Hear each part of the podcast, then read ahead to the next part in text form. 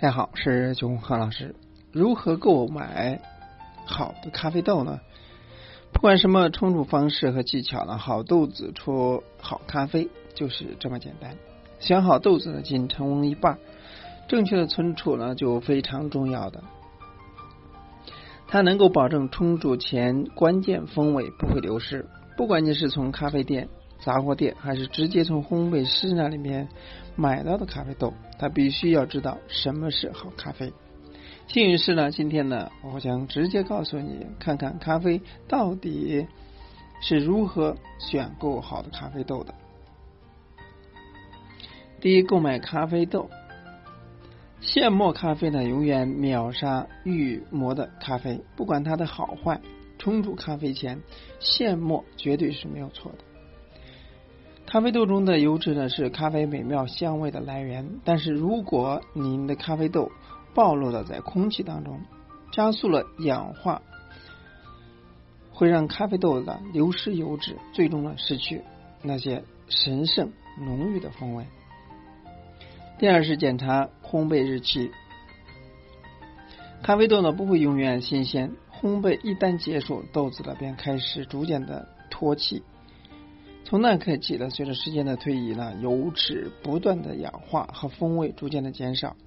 豆子的新鲜度呢是非常主观的事情，但是我们建议你在烘焙结束和烘焙日期后的四天至两周内冲煮你的咖啡。当然呢，还要根据你选择的冲煮方式。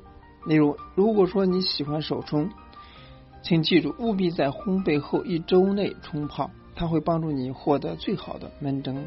冲泡方法。第三是认识好烘焙师，又要找好的烘焙师，因为好的烘焙师呢，在咖啡圈里面享有声誉，所以呢，了解烘焙你咖啡豆的人也是很重要的。事实上呢，美国会给最好的咖啡豆的烘焙师颁发良好的食品奖。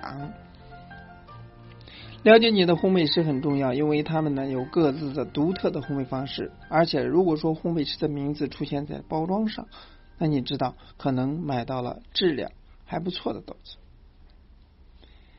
第四是确认原产地。咖啡豆最风最终风味是由一系列自然因素所决定的，例如降雨量、土壤、化学成分、海拔和日照。这也是为什么咖啡原产地如此重要。咖啡树沿着一条被称之为咖啡带的线状存在，这条线呢位于赤道南北纬二十五度之间。如果说你的咖啡师或者说咖啡包装上没有注明咖啡豆的种植地，再建议你呢还是去别的地方再看看。全球大约有五十个国家出产咖啡。在你了解其他小众选择之前呢，最好了以以下著名的产地着手，比如说哥伦比亚、夏威夷、埃塞俄比亚、巴西、肯尼亚、印度尼西亚。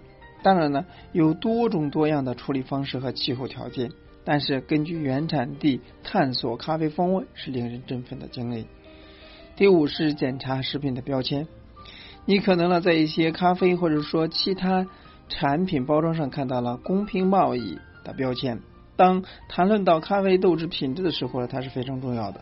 所以呢，请记住以下一些公平贸易的标签，比如说国际公平贸易、公平贸易认证、生而公平、公平贸易联盟、世界公平贸易组织等等。而美国农业部有机认证是另外一种需要了解的重要标志。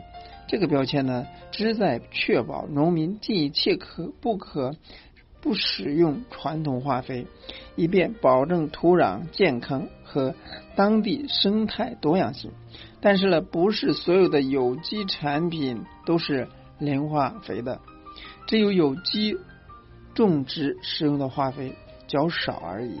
所以呢，如果说你倾向于可持续种植方法，那你需要美国农业部。有机认证，也让我以上呢通过几个方面来判断咖啡豆的好坏，希望给大家有所提醒和帮助。今天呢就到这里，下次再见。